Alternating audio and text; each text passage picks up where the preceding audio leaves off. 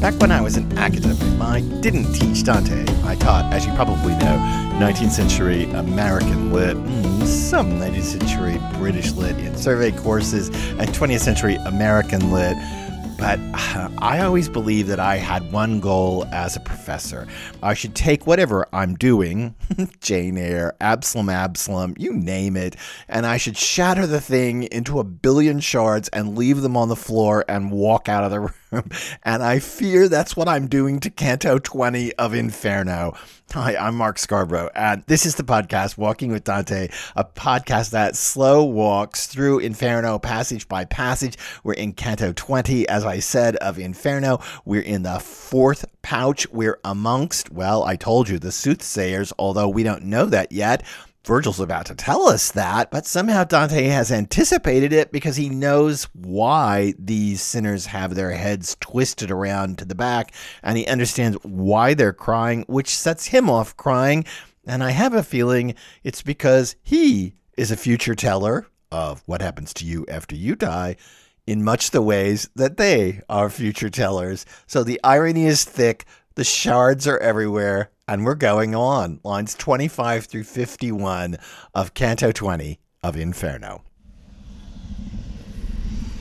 Why, indeed, I did cry, leaning against one of the stones of the hard ridge, which is why my escort said to me, Are you still just another fool among so many? In this place, pity is still alive and well when it is as dead as a doornail?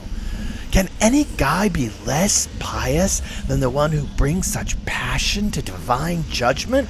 Lift up your head, lift it up, and gaze at the one who disappeared into the opened earth right in front of the eyes of the Thebans, at which they all cried out, What's the hurry, Amphiaraus?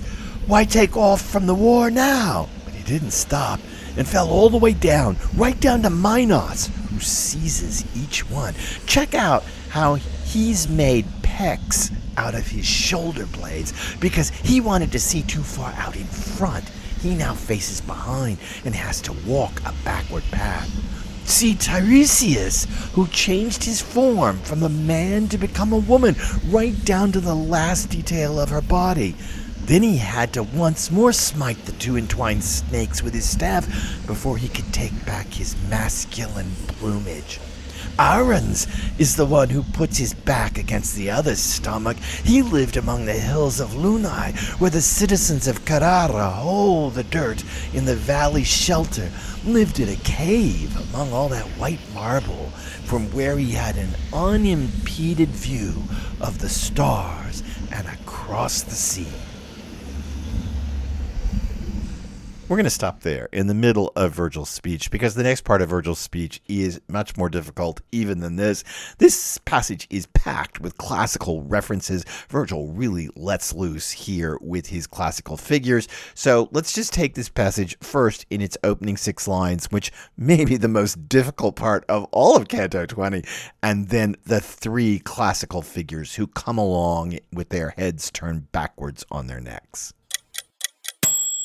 The pilgrim admits crying. Why, indeed, I did cry, leaning against one of the stones of the hard ridge. So, you know, don't fault me.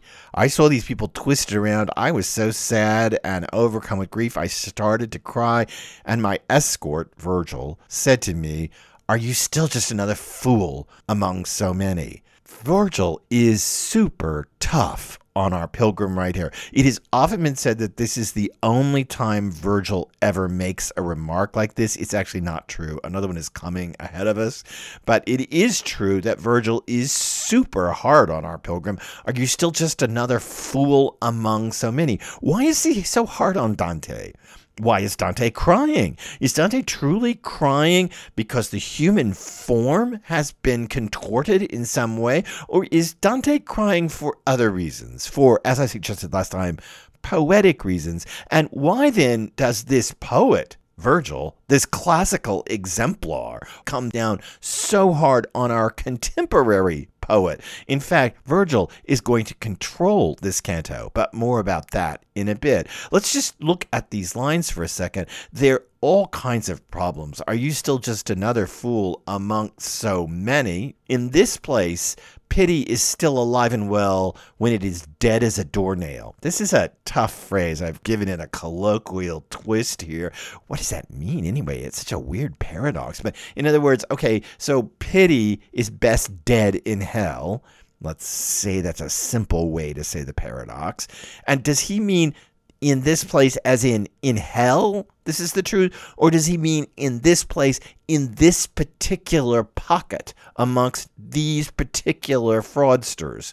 Pity is still alive and well when it is dead as a doornail. It's weirdly stated as a paradox. And then i should let you know the next two lines the fifth and sixth line of this passage are incredibly garbled in the Florentine. Can any guy be less pious than the one who brings such passion to divine judgment? I'm just going to tell you right now that I have followed Petrocchi in his text as I always do, and these lines are translated sort of as he translates them. This is difficult stuff, and Virgil, um, I'd like to say, uh, intentionally garbles his poetry. That would make really nice sense in this Canto 20, but I don't think I can get there. I actually think we've got a little bit of a textual problem running around here, and there's probably some garbled words in transmission in this passage, but there are way better scholars than I who could speak more fully to that problem. Let's just say I'm going to leave it at my translation, which is essentially to castigate our pilgrim and say, you know, hey, if you're going to cry over the judgment of God, you're pretty impious. You're not really pious toward God because this is divine judgment. Virgil doesn't say God, he says divine judgment. Again, Virgil has a hard time saying the word God, if you remember. But this is as close as Virgil can get, mm, mostly, a couple places a little closer, but about as close as Virgil can get in that he is aligning the punishment here with a divine retribution. And he's saying, well, you can't cry about what God does.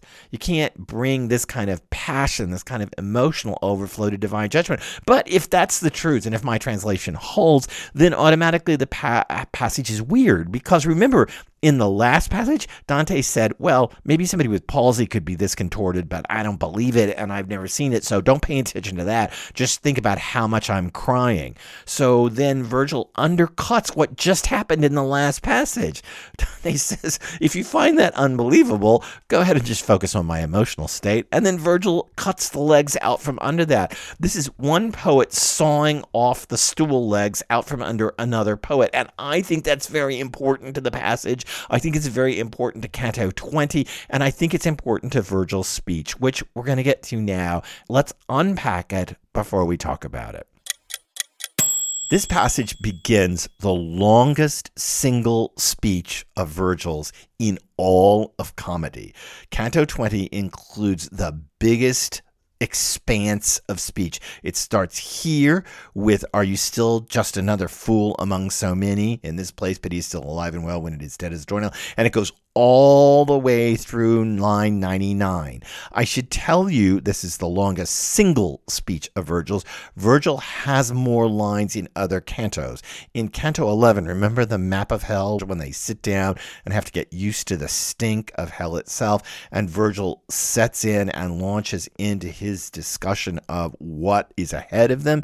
There, Virgil speaks for 90 lines, but not consecutively. He speaks lines 15 through 66, then the pilgrim gets in, and then Virgil speaks again, line 76 through 115 in Canto 11. So, again, 90 lines there, uh, f- uh, uh, several fewer here, but that's a divided speech. We're now entering the longest speeches Virgil ever gives. And what does he do? He lines out three classical figures coming, and let's just talk about these, who they are. He says, Lift up your head, lift it up, gaze at the one who disappeared into the open earth right in front of the eyes of the Thebans, at which they all cried out, What's the hurry, Amphiaraus? Why take off from the war now? But he didn't stop and fell all the way down, right down to Minos, who seizes each one. Check out how he's made pecs out of his shoulder blades. Notice he's turned around so that the protrusions, his shoulder blades, look like his his uh, pectoral muscles. Check out how he, he's made his pecs out of his shoulder blades because he wanted to see out too far in front. He now faces behind and has to walk a backward path. And Virgil's spelling it out for you who this is and that they're who this is classically and also what the problem is that he tried to see the future. This is a reference to a character in Statius's great poem, The Thebaid. In the Thebaid, Amphiaraus essentially doesn't want to go to war against Thebes because he sees in the future that it will be his own downfall. He is one of the seven kings, in fact, the most noble of the seven kings who wage war against Thebes. We've already seen one of his compatriots, Capaneus. Remember Capaneus stretched out on the burning sands in Canto 14, committing his blasphemy against Jupiter? That is one of the kings. Here's another one. This poor fellow fellow sees ahead, sees that he's going to be killed in the Battle of Thebes. He hides himself. His wife, Eriphyle, basically takes a bribe, reveals his hiding place, off he goes to war as he's riding his chariot toward the walls of Thebes. The ground opens up and down he falls. He rides his horses all the way down right to Pluto's face in Statius's work and so ends up in hell as he is here. Virgil points out the first figure, which is a figure out of Statius's poem. Then comes the second figure, Tiresias. See Tiresias. And there's Virgil's language. How much imperative is in here?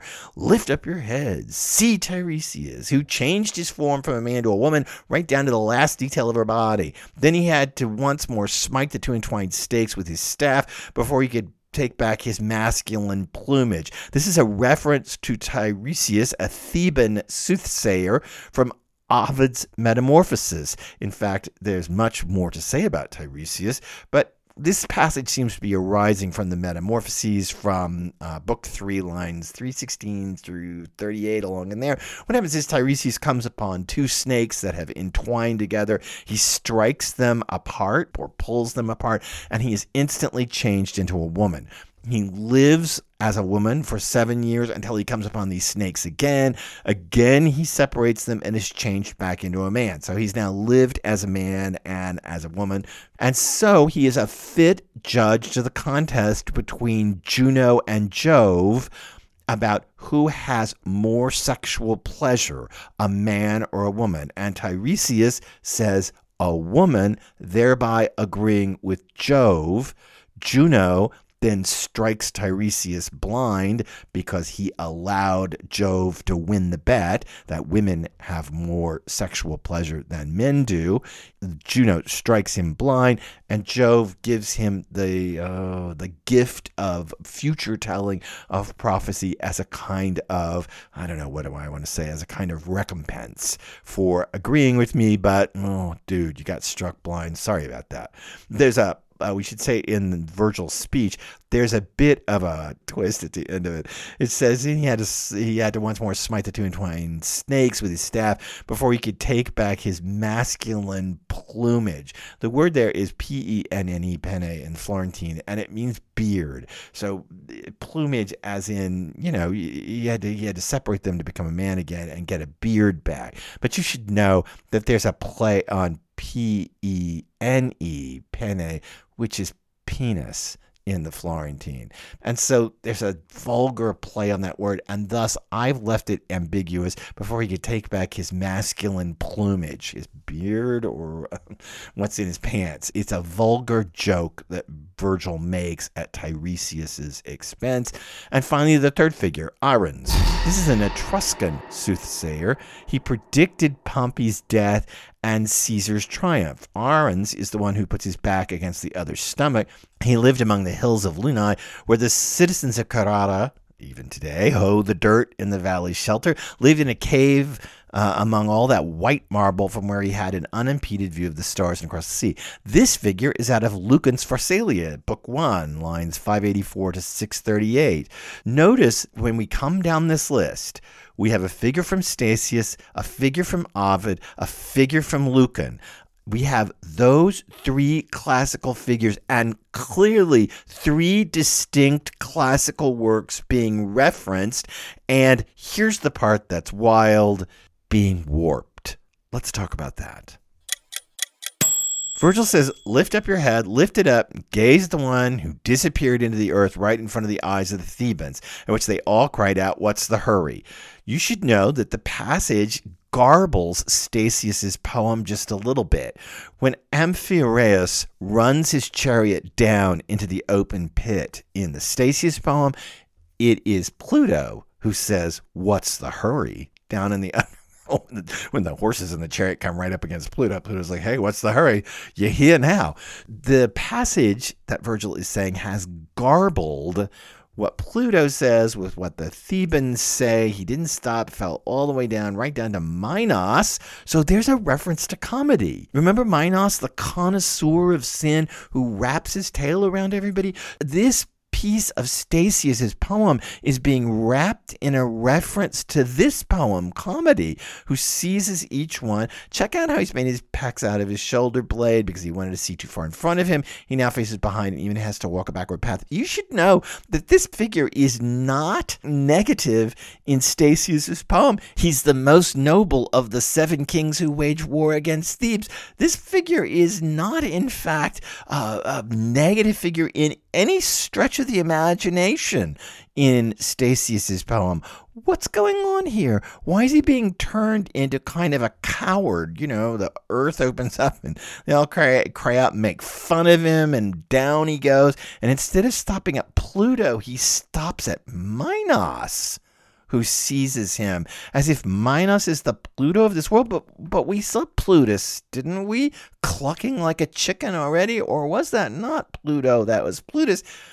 Curious, warped into comedy, shifted from a positive figure in Statius to a negative figure here, made fun of, and the passage itself is a bit of a shifting away from the passage in the epic poem itself. And that same thing happens with Tiresias, another Theban. Tiresias is not treated as a negative figure in Ovid's Metamorphoses. No way. In fact, he's seen as somebody who has a kind of great power to have lived as both a man and a woman. And in no way is he seen as some negative, as here, that is some weird cross gendered person. And Dante seems to make a great deal out of what happens with those snakes. He had to once more smite the two entwined snakes with his staff. The word in the Florentine is verga, and Robert Hollander makes a lot out of this word. The word is really something like magic wand. Tiresias doesn't have a magic wand in Ovid, but the word used here is much more out of uh, casting spells, wand like word. Think Hogwarts. Think about taking this passage and making Tiresias much more of a wizard. And besides, Tiresias wasn't a future teller at first. He got that as a compensation for letting Jove win the contest against Juno. This passage is a little warped out of Ovid, and Arruns more warped out of Lucan's Pharsalia. True, Arruns did predict uh, Pompey's death and Caesar's triumph, but in Lucan's Pharsalia, he doesn't live in the hills of Lunae. He lives in Lunae. He lives in the in the town itself, and he doesn't live in a cave made out of white marble. He lives in the town. And in fact, it says he had an unimpeded view of the stars and across the sea in Virgil's passage, which seems to uh, make him out to be an astrologer. That he tells the future because of the stars and that kind of thing, because of his wide vision. But in fact, inside of the Pharsalia, he doesn't. He divines the future through the flights of birds. You know, augury seeing birds fly and, and interpreting it as the future, and also through the innards of animals, dissecting them, pulling their innards apart, and claiming that you can see the future by the way their innards are arranged. That's how Arruns does it in the Pharsalia, not by looking out at the stars in the sea as if he's some kind of astrologer. What is going on here? Why are these three figures warped out of classical tradition? Maybe it's more important to ask who warps them. Almost every commentator says Dante warps them, and I suppose that's true. In the end, behind it all sits our poet making this whole thing up, and so Dante shifts around these figures out of three great classical poems, Statius's, Ovid's, and Lucan's, changes them around to suit his own matters. But it's important to see who's saying it here. It's Virgil. Virgil is retelling their stories. And as he retells their stories, he warps them into damnable figures, thereby changing the narrative out of great, codified, canonized classical works. Virgil's doing this. Yes, of course, it's our poet in the background. But I think it's important right here to stop and say, look what's happening. A poet is rewriting other poets. Virgil rewriting Statius, Ovid, and Lucan. And a poet, Dante, is rewriting Virgil, rewriting other poets. In other words, we have entered a hall of mirrors of poetic references in which we a have to be extremely learned to catch the way the stories have been warped and B, once we realize that they have been warped for comedy, we have to sit back and say, why? None of them saw the future in order really to gain much. I mean, Amphiaraus saw the future and tried to run away from it and then was kind of forced back into it. Tiresias didn't see the future until it was given to him as a gift by Jove. And Arruns, yes, he predicted predicts ultimately Caesar's triumph, but he's not trying to gain anything fraudulently. In fact, none of these figures see anything fraudulent in the future or behave fraudulently toward telling the future. None of these are like some palm reader on some downtown street where you live. you come in and and he or she, you know, plays you up a little bit. Oh, I, I think maybe you like cake, no pie, no brownies, no candy, candy, candy. Yes, that's it, candy. Right? You know, judging your reaction to what he or she is saying to get the right answer out of you. None of them is doing that. They're not changing coin for the future. In fact, the metamorphosis in this passage is of poetry itself. Remember, I told you every canto of Freud has small metamorphoses in it? Hmm. The metamorphosis here is of classical text. Who does that metamorphosizing? is that such a word? Who does that? Virgil.